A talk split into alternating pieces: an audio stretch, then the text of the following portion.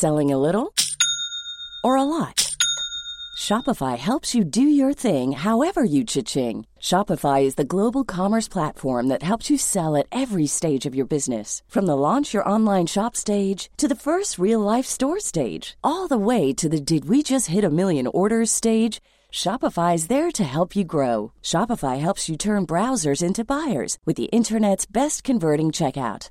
36% better on average compared to other leading commerce platforms because businesses that grow grow with Shopify. Get a $1 per month trial period at shopify.com/work. shopify.com/work. Hiring for your small business? If you're not looking for professionals on LinkedIn, you're looking in the wrong place. That's like looking for your car keys in a fish tank. LinkedIn helps you hire professionals you can't find anywhere else, even those who aren't actively searching for a new job but might be open to the perfect role. In a given month, over 70% of LinkedIn users don't even visit other leading job sites. So start looking in the right place. With LinkedIn, you can hire professionals like a professional. Post your free job on linkedin.com slash people today.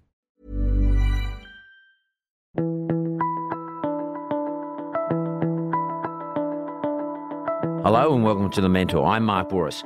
Now, you may recognise my guest today from the small screen, playing the character of Jade Mitchell on Channel 10's Neighbours. But after becoming frustrated with the unpredictability of the entertainment industry, actress Gemma Pranita decided to take control and launch her own business. In 2016, she launched an online course called Photography 101, teaching beginner photography. The most recent student intake actually sold out overnight. Now, that means she's successful. She's doing pretty well.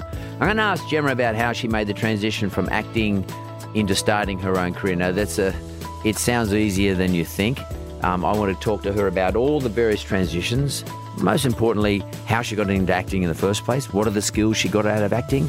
How important is acting in terms of being able to be a good storyteller? Because the best and most successful people in life are storytellers. The skill of storytelling, how she transferred that skill of storytelling into storytelling through photography, and how she took that skill into now running online photography courses. It's a beauty, it's a ripper. Let's get into it.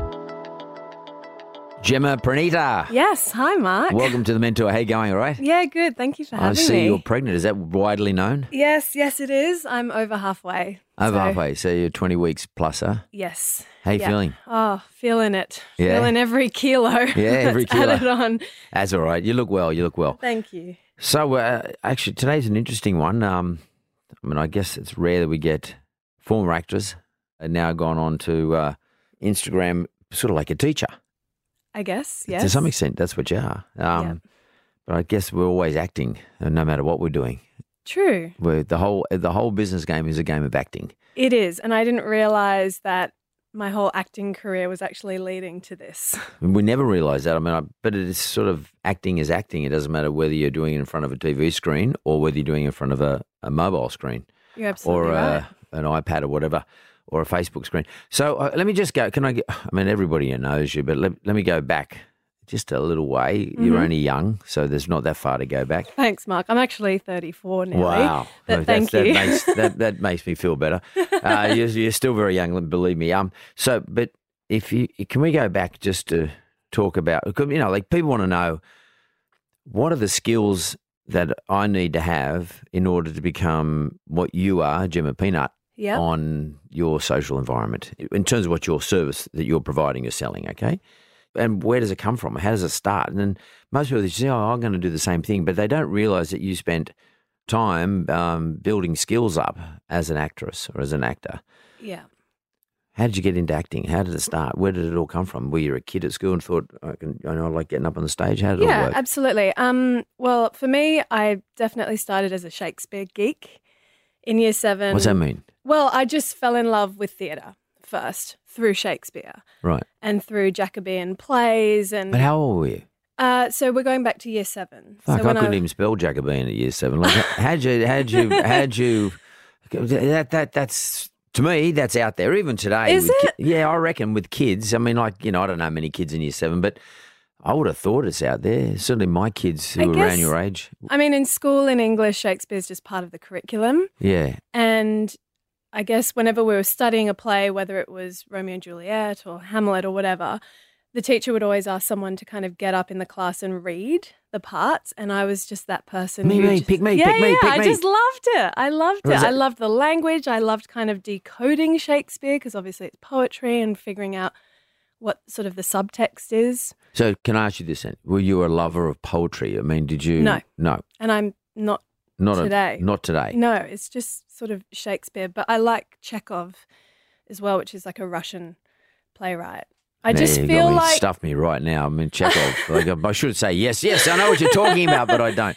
But let's stick to Shakespeare. Yeah, I, okay, I, so do, I do remember him. Um, it's storytelling. And y- what I yes, okay. yeah, You love storytelling, or you love it. to hear someone else's story being told. correct. Which And one? Which one? in in the Shakespeare canon? Yep. Oh gosh. Um ah, it changes all the time. Okay, today I will say my favorite is Macbeth. Right. Yeah, but it changes every week. I mean, I just I love it so deeply, and I So, love so well, uh, well, let me just uh, uh, dig a little bit deeper. Like, 'cause, I mean, uh, I mean, to be good at something, you got to love doing it. So that's Yes. important. So I just want to know where this shit comes from. Like, uh, well, you when you were a little kid, did you remember your parents reading to you all the time? No. Oh, yeah. I mean, my mum read to me a lot and she used to do all sorts of accents, but there's no actors in my family.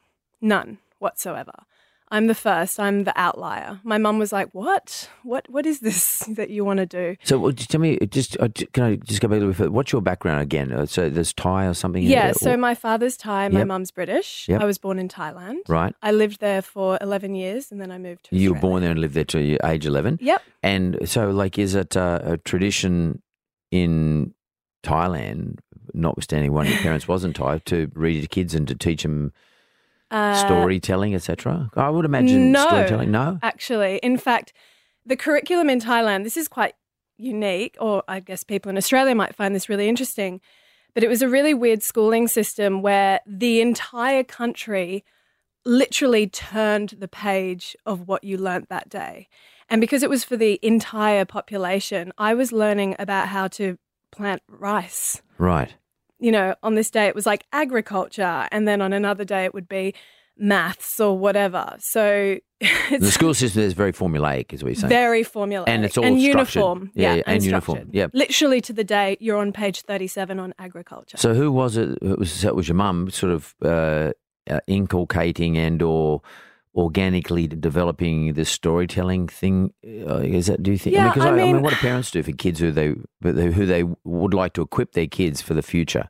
yeah, I mean, I was that kid that was like. I'm going to put on a talent show at home and Yeah, then yeah, invite. seen those yeah, kids, yeah, yeah, exactly. I was that Dress annoying. up, da da da. Totally, yeah. And I was- everybody's going to watch, and uh, yeah, here she is. Here, here comes Jem. She's going to jump. She's going to start doing a song for us at Christmas exactly. time. I forced everyone. Yeah, yeah. basically. to- And and and you realise later on in your life, like when I say later on in your Yeah. life, when you're like thirteen or something, year seven, that that's something that you love doing. Did you actually were you cognizant of the fact that you really like doing that stuff? And were you an outlier within your class? Did other kids sort of look at you? They're all running around playing netball or something, and there's Jem. She's gonna. Okay, I, I think I was in a really unique year group where we had a lot of performing arts students, and that's just potluck. I think some years you get really sporty years, really academic, and I found my people really early on in school. Right. And there was about, oh, I can honestly say, like 12 of us theatre geeks and choir geeks. Like I was in, What school um, are we talking about here? Where, where where'd you grow up? Which um, area? in Sydney, Queenwood. Queenwood. Yeah. Where's that? In oh, Queen's Balmoral? over the North Shore. Yeah, Yeah, yeah, yeah, yeah. yeah. North I think my brother's kids went there or something. Is yeah. Is it a girls' school? Isn't it? It's an all girls school. yeah, yeah. And what I love about it is that it fosters whatever your interests are. But it's one of those schools, as a, uh, if pardon my um, reference, it's sort of fairly privileged, as I recall. In terms, you know, it's you know, it, it's privileged in the, ex- to the extent that if girls have an interest in something in particular, it gets fostered, Yes. and um, that's that's a luck thing. That Definitely. you lucked it Yeah. Uh, together with your talent and your love. Yeah. And it's funny, I wasn't actually meant to go to that school, but my when I moved to Australia, my parents enrolled me to a completely different school, a Catholic school. But my enrollment got screwed up and they were like, oh crap. Jem needs to start school. We've moved to this other country, and Queenwood was the only school that took me.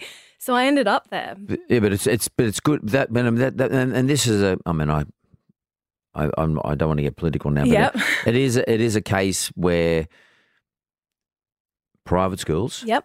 give more opportunity to kids who have a talent and a passion than perhaps non-private schools, in other words, state schools. It's probably an example of that. Yeah, I mean, to be honest, I, I feel kind of experienced in what you're talking about because I toured with the Bell Shakespeare Company for a year doing what's called Actors at Work. And you tour New South Wales for 12 months performing. I did Romeo and Juliet, Midsummer Night's Dream, and Macbeth.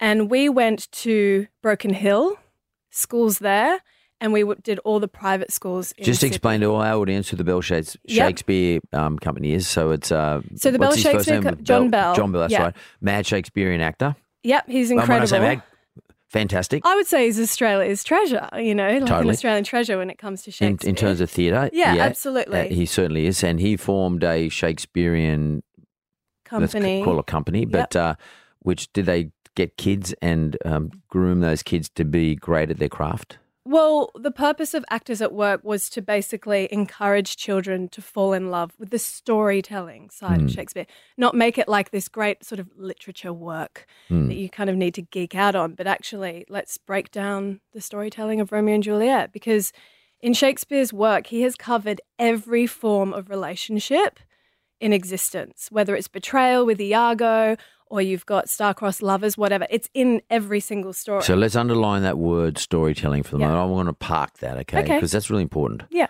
Um, so you had a passion as a child for acting, but you had a, a greater passion where you understood the, the, the power and the force of storytelling. You then were in a position at a school where, and, uh, and this happens too, I, I get you. You're in a school where there happened to be a whole lot of kids within a year, in your year, fostered further growth. in that, I mean, you could have been in a room where everybody wanted to play netball and you're the only kid out there. It would have made it a little bit more difficult. So you had some good friends who you can hang out with and do this sort Yes. of, you know, play out this storytelling process Yeah.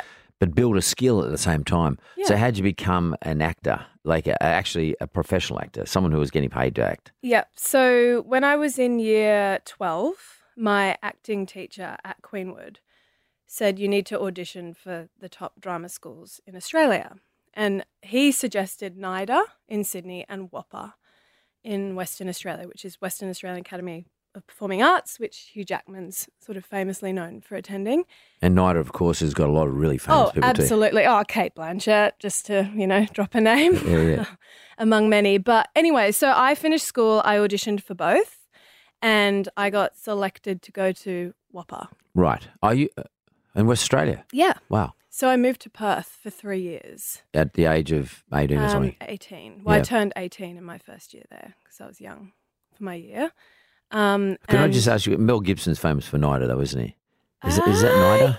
Who's famous apart from. Cate? I think Mel might be. I think, yeah, no, he's a NIDA boy. Yeah. I'm so pretty what we're sure. talking about here is, what you're talking about here is getting into the top ranking places to actually hone your skill. So Correct. like in your case, getting into the best institution to get the right skills and also to get knowledge about the, the subject matter. Correct. Further education, Yes, tertiary further- education. Yes.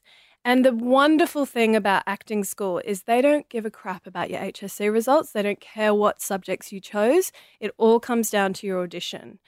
And WAPA, for example, every year they accept nine boys and nine girls, and they have about a thousand people auditioning.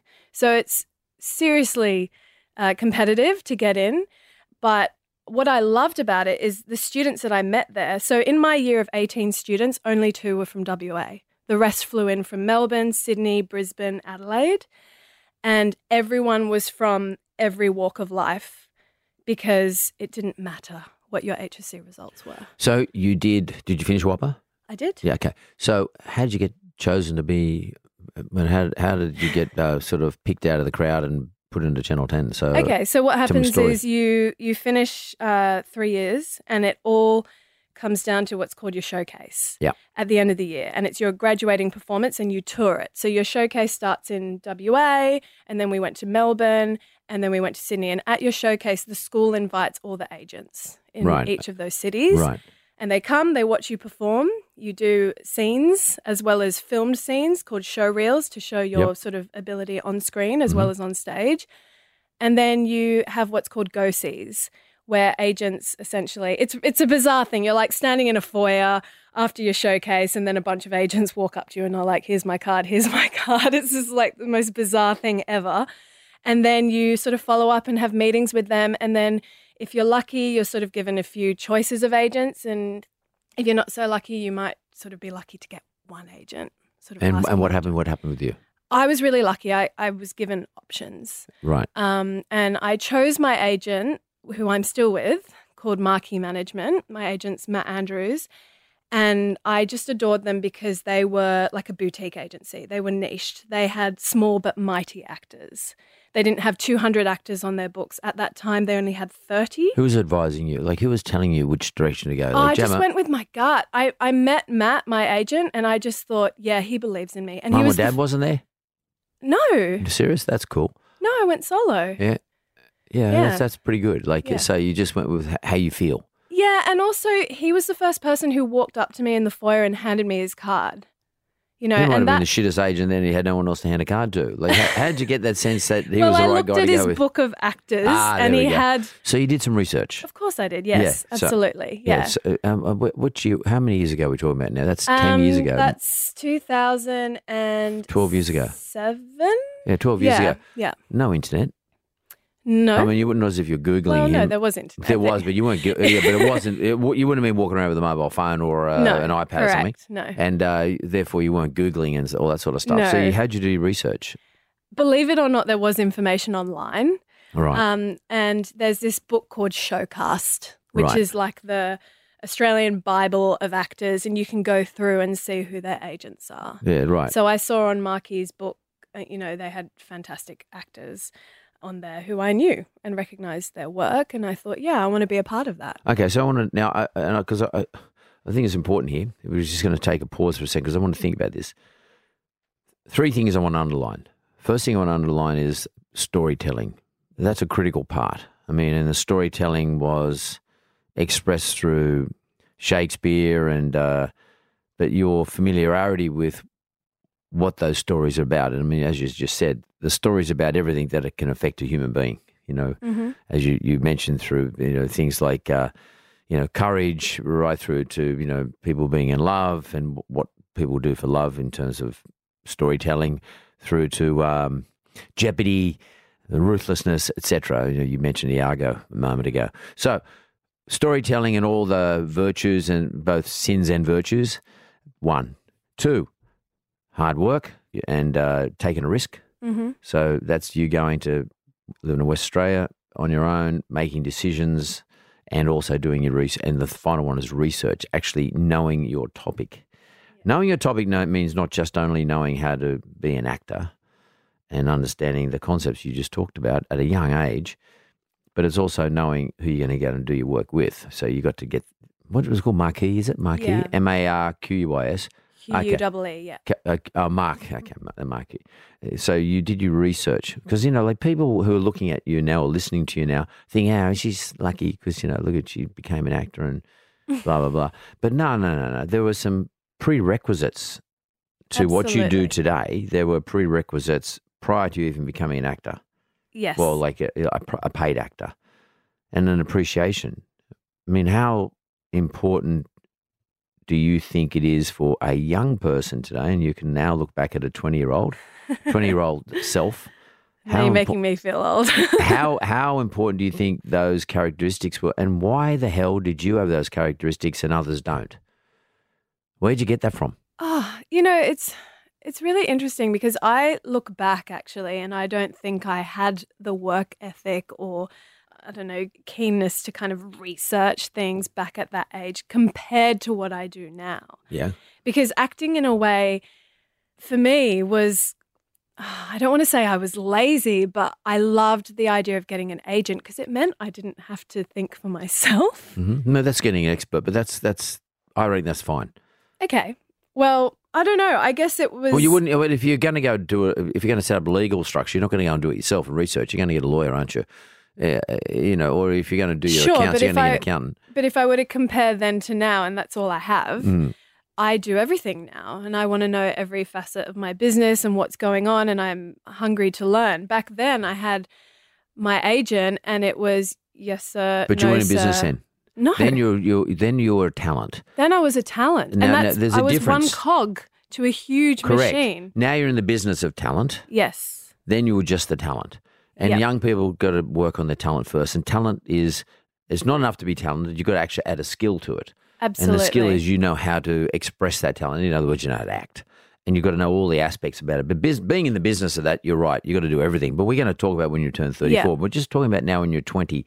How is it that you knew to outsource to the agent? How is it you just, was it, was it just instinct? school. No, acting school. You I saw mean, it. You, uh, you uh, observed it. Absolutely. I went to three years of training, and you know, when you follow a lot of actors' journeys, they live or die by their agent. It's very hard. It's really good stuff you just said. Then you know, like, uh, and I, I don't want to keep interrupting you, That's but, okay. but I'm getting excited. Uh, last night, I had a dinner with a young kid who's currently the Australian.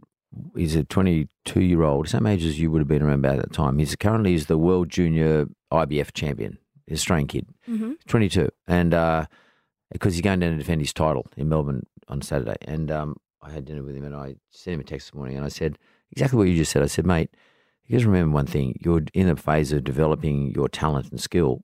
But one day, if you want to be the world's greatest, you've got to be like Floyd Mayweather. You've got to be in the business of boxing as opposed to being a boxer. And but the thing you've got to do is you've got to just keep observing everything around you, just like you just said, just watching everybody else, watching all the great fighters that, who you know they're trying to look after him. You know, you you had Bell, he had uh, he's got Jeff Fenech. You know, like the, the, I mean, Yeah, they're yeah. totally different people. Yeah, yeah, no, I know wrong, what but, you but mean. nonetheless, you know, Yeah. learn from these elders. Absolutely. Learn the skills and le- just observe, watch everything is going on around you because this is the greatest time of your life, 22 to 32. Yeah.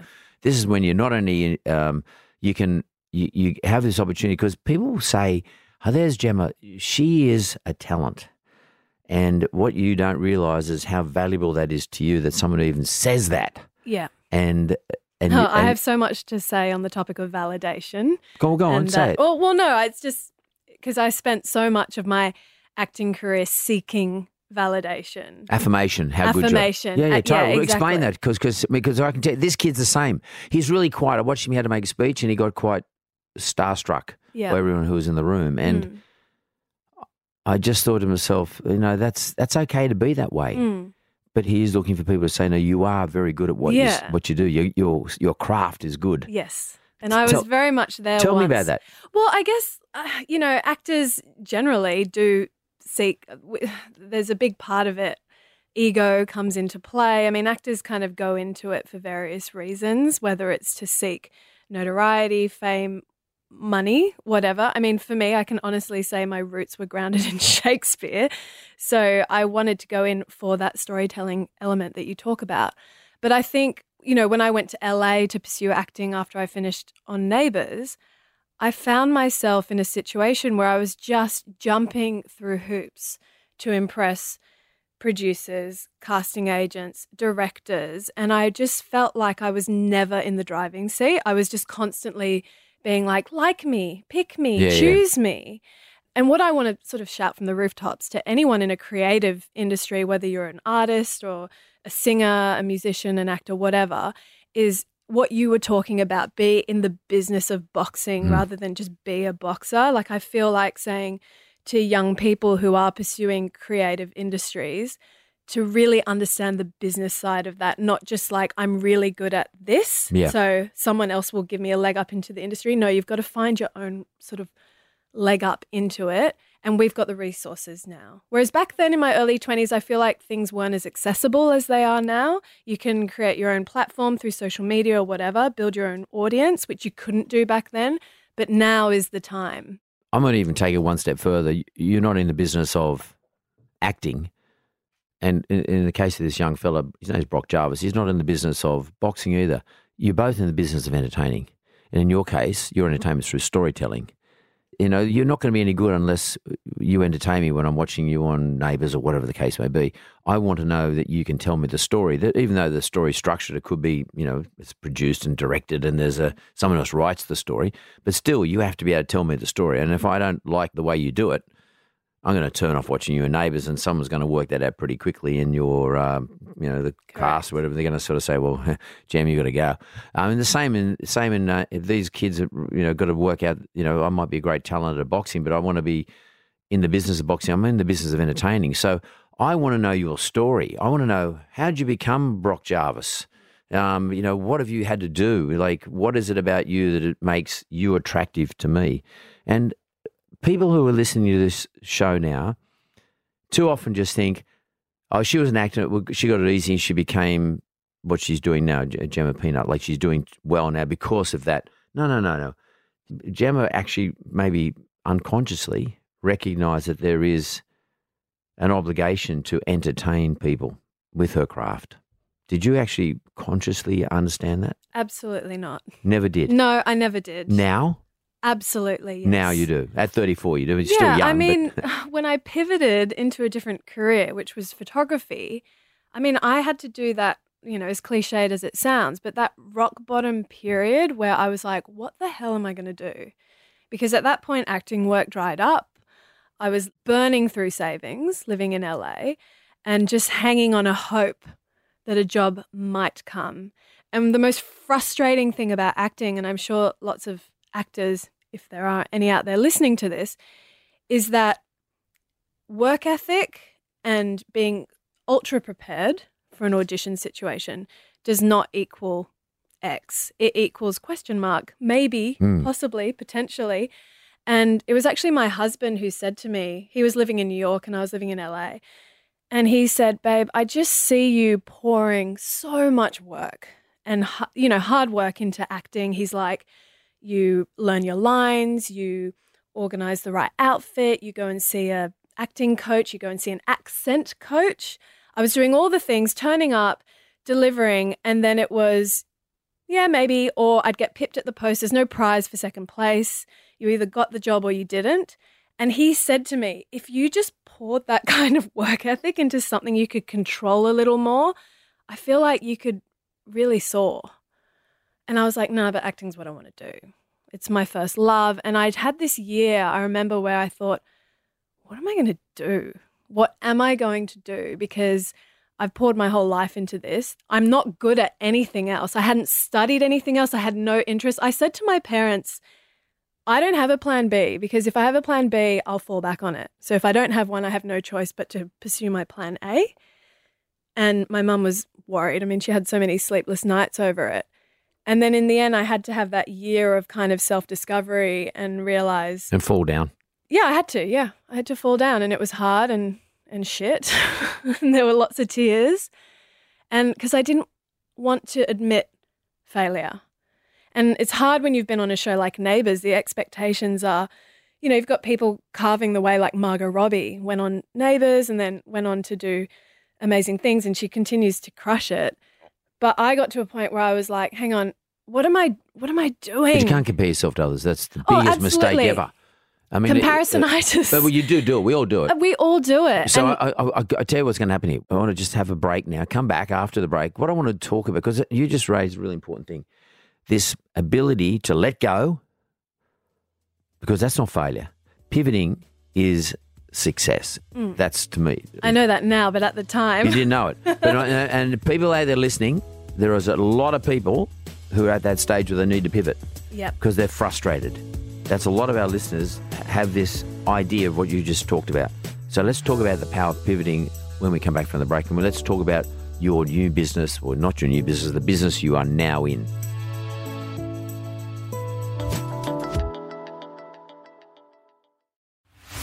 Well, as usual, we've got Matt Holland here, and he's from Mentor Business Sales, mentor.business. If you want to talk to him, he's got a business for sale. What business are you going to talk to us about this week, mate? Morning, Mark. We've got a uh, home styling business located in the northern suburbs of Sydney. It's um, basically run by one person. It's a good little bite-sized business for somebody to get uh, to get the teeth into. So, what does that mean, like home styling? Like, like how do you find your customers or your clients? Uh, typically, they deal with real estate agents, so they've got a good um, referral network through those real estate agents who, who know that these people can deliver a great result. They'll style a property for the market. Uh, So basically, people don't know how to set the houses up or get it set up to sell it. Essentially, essentially, and look, you know, uh, buyers Get all that shit houses- furniture out. Let's change that all around. Is that right? Put a rug here and there. Put, fix the curtains up. Put a few little things around the joint to make it look nice. It's amazing. The finishing touches. So this business is on the northern beaches of Sydney. Is that Uh, right? Most of the business they're doing is northern beaches, and they're located in the northern suburbs, probably the upper northern suburbs. Right. And um, do you have to be an interior designer to have one of these businesses, or how's it all work? Absolutely not. It's all um, it- it's beautifully templated, so good systems and processes there. Obviously, you know, an interest or a bit of a flair, you know, putting some furniture around, but certainly not a home, you know, not an interior designer. What price are you talking about? We're looking at less than two hundred thousand dollars, so And about sort of money then, 150, Um, about the same. So it's about Wow. one hundred fifty, one hundred eighty thousand profit a year, and I got about two hundred twenty thousand worth of uh, fairly new uh, furniture. Wow. So that that's sounds like a good deal. Like, looks like you're buying. Looks like there's no goodwill. Uh, Effectively, you're paying for the furniture and the the stock. And if there is goodwill, you get your money back in a year's time. I like that sort of formula. Generally speaking, I like to know that you're going to get your goodwill back within two years. But in this case, you're going to get your goodwill back at least within one year. That's assuming you know you're a diligent person. You know how to follow our systems. Well, we've got a home styling business. It's up for sale. If you want to hear more about this, go and talk to Matt Holland at mentored.business. If you want to list your business for sale, talk to this guy. If you want to go and buy a business, this sounds like a beauty. Go and have a look at mentor.business and or talk to Matt Holland. Thanks, mate. Talk to you next week. Thanks, Mark. See you, mate. Okay, so I'm back here with Gemma. We've just covered off a whole lot of stuff about how she built a skill base. But one of the things where we got to is that moment in her life when she had a shit 12 months, uh, one of those terrible years. We all have them. And the power of pivoting, she made a decision. I, I, I- maybe you should tell me the story. Like, why did you pivot? How did you pivot? How, how did you get this idea? Where was the ideation? Where did it come from? Okay, so uh, when I was in LA, Yep. I had a lot of time on my hands because, you know, my day to day depended on whether I had an audition or not. Were you married then, or just no, no, seeing no. your, your yeah, we current, were just dating. current husband, Yeah. your husband? we were just dating, and um, yeah. So it's it's interesting again being an actor in LA. You're on a very specific visa that doesn't allow you to work in a, any other field other than acting. Wow. So I was living on my savings and I was idle. I had so much time on my hands, it was ridiculous. I think back to that time and think, man, if I could just steal those hours back now. And I'll never forget this. I was walking up Runyon Canyon with a friend, Claire Holt, and I remember saying to her, Claire, I, I don't know what to do. I'm not getting any work, but photography. So uh, I should preface this by saying I discovered photography as a hobby and I was photographing friends for fun. And Where uh, was Instagram at that point? I mean, uh, um, Instagram was starting out, yeah. Starting so out. it was becoming a thing. And what was happening was suddenly there was a demand for photos. People wanted photos of themselves. And I was like, I'll take some photos so they can put it on Instagram so they can put on Instagram. and or Facebook, I guess. And or Facebook. And so I shot the first person I ever photographed was my girlfriend Renee Bargh in LA, and she posted it to her Instagram. So she's a presenter on Extra in LA, and she would tag me in the images. Um, you know, photo by yeah, yeah. at Jim Peanut. Which is sort of Yeah. yeah. Where did that name come from? Oh, because Pranita, Peanut? well, Pranita auto corrects on the iPhone to Peanut Ah, if you right, type okay. it in. Got yeah, it. it's a really silly story, but now it's funny No, I thought it might have been something to do with uh, peanuts in Thailand. Or something. Anyway, got it. I, I wish it was, you know, something as cool as that, but no, it's as basic as what I no, just no, said. what a correct. That's a good story. um, so anyway, and then you know she tagged me, and then suddenly other people were like, "Can you shoot me? Can you shoot me?" And I was doing it all for free, for fun, and not realizing that the more shoots I was doing, the more I was developing my creative eye and artistry and sort of language. and also your reputation. yeah, not realizing it. It was purely a time passer, hmm. if I'm honest. And then suddenly I was getting asked to shoot by brands while I was in LA. And I remember feeling sort of that imposter syndrome. I was like, oh my God, they're like asking me for my rates. I don't have rates. I'm going to just pull a number out of my Yeah, ass and see how totally. I But of go. course, I got rates. and the other thing was I had to sort of say to these brands, I'll do it for a big discount for cash in hand because I was Yeah, on yeah. the O1 Because this is considered. Would that be considered working or something? You can't be a illegally. Yeah, you can't be exactly. No, you can't. I Oh, couldn't wow. do anything but acting. So I was doing a lot of under the table jobs. No one's listening. Don't worry. Well, not Americans. well, they actually they are. Podcast one oh, is in America. Jesus, This goes to I'm America. screwed. Too late. No, Too you- late. you I'm back in. Australia. You can't okay, kick me good. out. Um, and uh, yeah, so anyway, going back to walking up Runyon Canyon with my friend Claire, and I said to her, I don't know what to do. I'm chasing this acting dream, and photography is just constantly banging on my door, but I don't want to hang my acting boots. I'm not ready. I love that, and but you know, photography's calling. I don't, I don't know what to do. And she said, and she probably doesn't know how much this meant to me, what she said, and how much I've hung on to it. But she said, why do you have to choose? Just do both. And then it will, you know, organically, you'll just gravitate to one more over the other. Just do both. You don't have to hang up your acting boots, but why not explore Mm. this path? And Which I you thought- already were doing. You just didn't which I realize it. was, but I was scared to officialize Yeah, it because yeah. I was scared to go. I'm a photographer now because well. I I didn't want to turn my back. Well, actors are funny. Like we have this weird thing where it's like unless we're struggling and suffering and waiting tables, we're not real actors, you know. So I thought if I pursue something else, then no one will think I'm an actor anymore. And it's funny to this day, I'll land an acting job and people will be like, "I didn't know you were still acting," and I'll be like, "Yeah, I am." I, I am, but you know, everyone sort of sees me as Gemma Peanut now, you know, th- that kind of brand thing. But no, I very much still pursue it. So then I took Claire's advice and I and I went hard and I really threw myself into it. And once I decided that was it. That was the moment that I went, cool, I really want to see where this takes me. Still auditioning on the side, getting nowhere. it's funny how, you know, you want something so badly and the other thing just sort of flows so organically. Like photography has just been the easiest road. Do you for have a love of photography? Well, I, I have a love of creative mediums. Like I loved art in school, so it's sort of a natural fit. And that was the other thing was it fulfilled me creatively. It's like if I wasn't acting and I wasn't given permission to act by producers, directors, casting agents, then at least this satisfied that itch. Can you describe to me what photography is to you? Oh, again, there's that word again. It's storytelling. And hmm. it's really funny because Through pictures. through pictures. Totally. And it's funny, I have this, what I call my year of yes, which was the year I decided, cool, I'm going to do this and I'm going to enter the world of photography and I'm going to say yes to everything. And I said yes to event photography. Okay, just stop there because that's Yep. really important.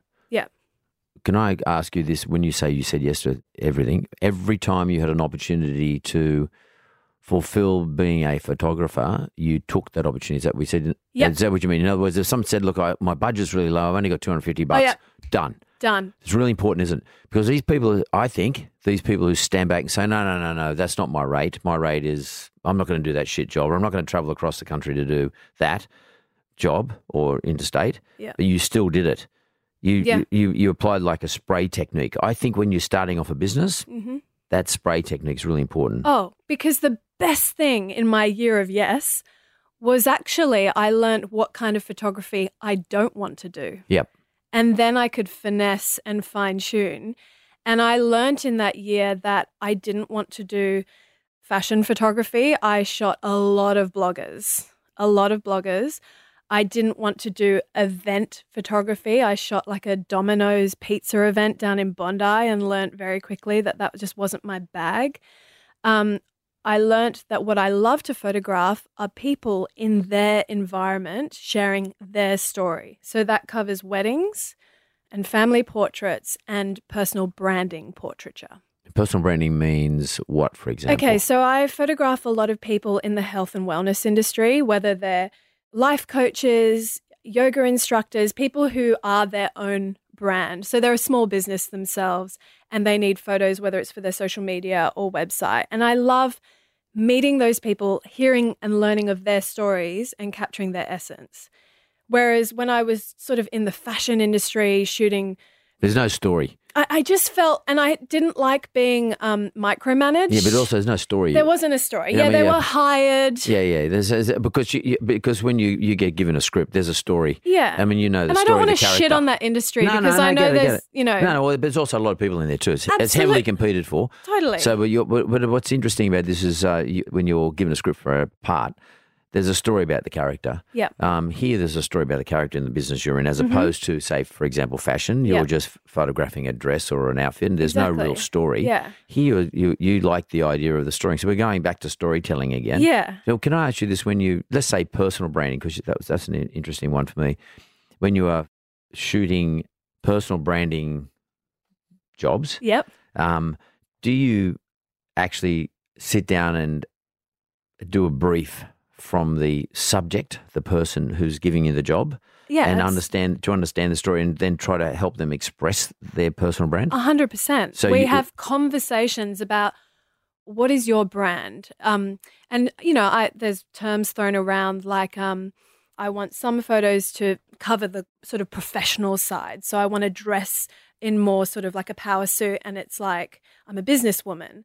Or it's, I want to show that I'm soft and approachable and that I'm your best friend so that my clients come to me knowing that I'm not intimidating, that I'm here for them. So then that sort of is achieving a different vibe. Okay, can I, so can I ask you a question now? Yeah. Um, if you go back to when you were 18 and you were uh, in the Shakespeare, Bell Shakespeare um, company, Yeah. and uh, they said to you, look, you've got to play the part of, I don't know, whoever, Macbeth or Iago or whoever. Yeah. You have to dress up like a bloke. Um, did they brief you the same way? They say, this is his character. Did you Oh. get briefed on the character or did you do your own brief? How did that no, work? no. no. You, I mean, when you audition, the moment you audition for a play, Yep. you're putting your stamp on how you interpret that. Does someone sit with you though, sort of say, let's work through Absolutely it? Absolutely not. So when you go, did you take? Have you taken that skill that you learned during all that period and right through Neighbours, etc.? Have you taken that skill, that uh, understanding of the character, right through to today? Um, your clients, Mhm. you sit with them and you work out what their story is, what the characteristics and or virtues of that particular individual are, in order to express that properly in the photograph. yes. You, so you've taken the same skills, effectively, you learned Yeah. as an actor, Yeah. right through to today. Again, this is so unconscious. Like you're actually. No, but this normal. No, well, this is normal right. success. Yep. This is what successful people do, whether it's consciously or unconscious, subconsciously, whatever the word is. This is what they do. Yeah. Because that's what's important. You've got to learn those skills when you're younger, Mm-hmm. so that you can express the, the same outcomes using those skills, but in a different industry. You're in a different industry, but you're doing the same shit. Yeah. Yeah. It's totally the same stuff. Yeah, it is. And that's why you're not doing. That's not why you're not photographing dresses. You're photographing individuals because your skill is about people. Your skill is about telling the story of that individual, yeah. understanding him, just like you did when you understood all the various characters in all the plays you were doing a long, long time ago. That's sort of really important to people because people express these things in different ways. I mean, you might have someone who's currently 22 who's working in a law firm Yep. and specializing in, I don't know, internet law or something, I don't know, whatever it is. And one day in 10 or 15 years' time, they might be in a completely different industry, but the skills that they learned back then, they're now going to be expressing in 15 years' time in some of the business that they decide to get into. And this journey that you've taken is, is, is a great example of how, because I mean, the, I first, when I first saw saw the brief for you to take coming in today, I thought, oh, actor, yeah, blah, blah, blah. She, you know, she's running a, a, a great little Instagram business and uh, social media business, teaching people how to photograph and helping people to do that. Um, but as it's sort of unfolding, I'm seeing all this richness inside of this as a great story to all our listeners about how you take some skills and turn it into a business. And, yes. uh, and you've got to trust that everything you've learnt is in there. totally, Because yeah. people are terrified to have career changes, Yeah. especially if you've poured everything into one path. but, but it's not a career change, it's just a pivot. Absolutely. And that's what you did. Yes. You said, fuck it, I'm going to just, I'm okay. I'll, I'll do both. Yep. And just see which one rises yes, to the top. Exactly. And and I often say that to people who are thinking of pivoting, just give something a crack. Yeah, Throw yeah. things against the wall and see what sticks. What have you got to lose? You're not happy where you currently are, so just give it a go. Well, you can't, yeah. And sometimes you've got to sort of say, I'm not going to survive in this environment. You've got to make that call. But Yeah. what have I learned so far that actually will help me survive in some other environment? What other environment can I go to? Mm. And you're, so just, I, I want to quickly tell the audience, for those of our audience who don't know what you actually are doing now. So, Yeah. Gemma Peanut, so tell me what it actually does.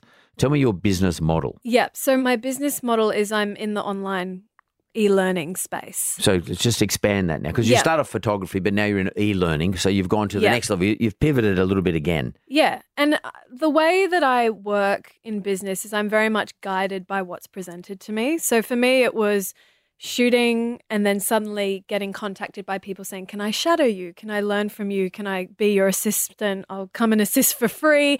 And suddenly I found real joy in taking someone under my wing and showing them the ropes to the industry because I was there myself once, not that long ago, not knowing a thing. And then I always say to people the learning trajectory with photography can be so steep and fast. Like you can really latch onto this and just go with it. You don't need a degree. You don't need to take three years out of your life. You can start this now, get on with it, and get cracking. Because you can learn the skills as opposed to you- as opposed to the theory. Yeah. It's about skills. Absolutely. I always say to people, just get out there and shoot. Every single shoot, you will learn something new. To this day, I still learn from every single shoot. So you you're running a, a, an online learning environment Yes. for people who want to be. Give, give me the you know ten words. Okay. Um. Well, it's a online photography course for beginner and enthusiast photographers. The interesting thing was when I created this course, I really just wanted to unpack a camera because a camera is so technical and it kind of broke my heart to see how many people invested all this money into cameras to shoot in automatic mode. And I thought, oh man, you're just relying on auto and you're in no control of the outcome of your images. Everyone needs to shoot in manual, but people are terrified of manual because they, they think it's a bunch of maths when you talk about shutter speeds and fractions and stuff. So I thought, well, how can I make it palatable and easy? Because there is an easy way of learning photography um, that isn't maths based or technical based. So I created this course because I felt like women, you know, I'm exposed to a lot of women through my Instagram, were like, it's so technical. I did a photography course and I walked out, you know, with my head exploding with maths. And I was like, who are these people teaching photography? This is a visual medium. So I decided to create an online course for beginners. But I guess the thing that's really blown my mind now since running this in 2016 is how many students I've had complete the course who have gone on to have really flourishing and fruitful careers. So what, so so how do I get on? What's the course called? So the course is called Photography 101 Photo- with Gemma uh, Peanut. uh, Yeah. online. It's all online. So how do you do it through webinars or or is it Um, uh, course coursework? No, it's coursework. So it's module based. So like like so like a person who wants to do this, they go onto on, what's so th- what's? GemmaPeanut.com. Ge- okay, it's gemmapeanut.com. So they go online, they pay the money. Well, okay. So there's two types of online courses. You've got evergreen courses Mm. Or you've got enrollment based courses. And I knew I wanted to do an enrollment based course. So my course happens at certain times. So have year. intakes. Yeah, I have so intakes. like semesters or quarters or whatever. Yeah. Yeah. Like, and how long does the course go for? It goes for four weeks. So I- four week course. Yep.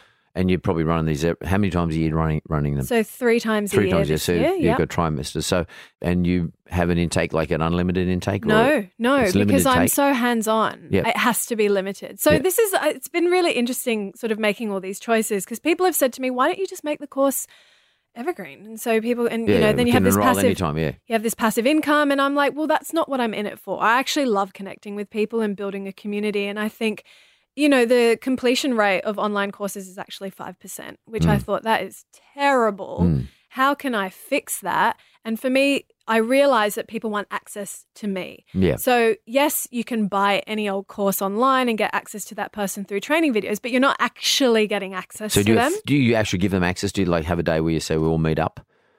N- no, I don't because I teach all over the world. So my students Okay, come from the yeah. UK, Europe. I have a lot of American students, Australians. So, but where I'm very active and present is in the Facebook group Right. Okay. So you're doing Facebook Live. You, you- Yeah, so I do videos and Is it a closed community or- Yeah, it's Yeah, closed. yep. It's only for the students. Yep. So each intake has their own classroom. Yep. Which is wonderful. And what does a class look like?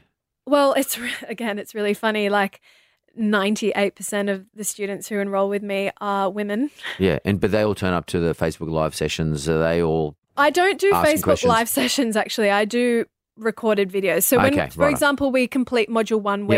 There's a lot of recurring questions and Yeah, I yeah, sort of notice a theme and then I'll get on and answer those via video. Yeah, okay, got and that. send it out. Yep, yep, I underst- understand. So it's not like live Q and A um, where people are typing up the questions as you're sort of standing there in front of a, a video No, camera. because I, I have I have flexible working hours, Yep. so people just ask me questions in the group, and then I'll spend a couple of hours every day just responding to yeah, those. that's great. And uh, so, what numbers are you like? Are you do, you teaching hundred students a year? What are you doing? Yeah. Oh, so each class intake is 120 students. So you're doing three of those a year. Yeah. Wow, and that's a great business. I mean, how do you feel at 34?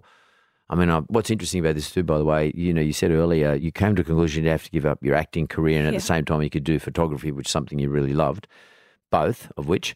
Now what you are, what's interesting right now is you've come to the same conclusion. You're now pregnant. Uh, uh, This is your first child or second child? Second. Second child. So you're a mum. You're you're uh, halfway through your pregnancy, so you don't even have to give up that, as well as doing uh, No. your your e-learning uh, environment as well. So you're Yeah. doing double things. I guess you're still av- available to be an actor as well. Well, not currently. Not with currently, a but baby. gen- it's funny. I just pulled out of a show, which was my one of my dream jobs because I'm pregnant, and uh, But you're doing three things. So the point is, there is there's no limits. There's no, No, limitations. yeah, yeah. You can keep doing stuff. absolutely. as opposed to saying, "Oh shit, I don't, I don't want to give that away because I'm just going to do this." You're not giving anything away. Everything's Yeah. still open. Well, that's a funny thing, right? If I was just doing acting, because I was booked in to do an STC show, um, which is Sydney Theatre Company at the end of this year, and then I sort of fell pregnant. This is a whoops baby. It wasn't entirely planned, and I had to pull out of that show. Now, if that was my only sort of income, I would have been like, oh crap, like you know, I'm losing Yeah, money. I can't work because I'm pregnant.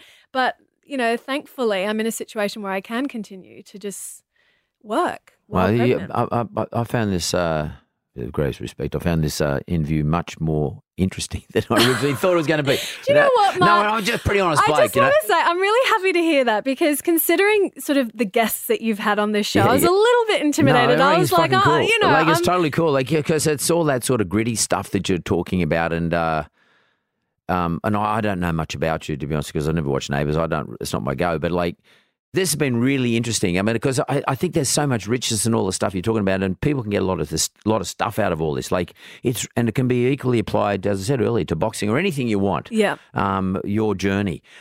I always give everybody an opportunity to ask me a question because I've been doing asking all the bloody questions here. Yeah. Have you got a question for me? Yes, What is it? I do, and I don't know if this is a trivial question, but I'm just going to ask you anyway. yeah, yeah, go for it. Um, in your experience, have you? How am I going to phrase this? Um, Be delicate now. no, I guess my question is to do with plagiarism and copycat sort of behavior in the industry. Obviously, creating an online course is not unique. Lots of people are doing it. I believe you are. You have. mhm. Um, I've sort of had a situation, it's happened to me a couple of times where people have lifted my entire website. Um, Whoa. Yeah. The high, the, I, I mean, I'm not talking a sentence here or there. I'm talking whole paragraphs. And I think I find it hard not to take it personally because everything I do, I do with my heart and soul. And every word written on my website, I've poured over. And interestingly, on two occasions, it's by people that I actually know. right.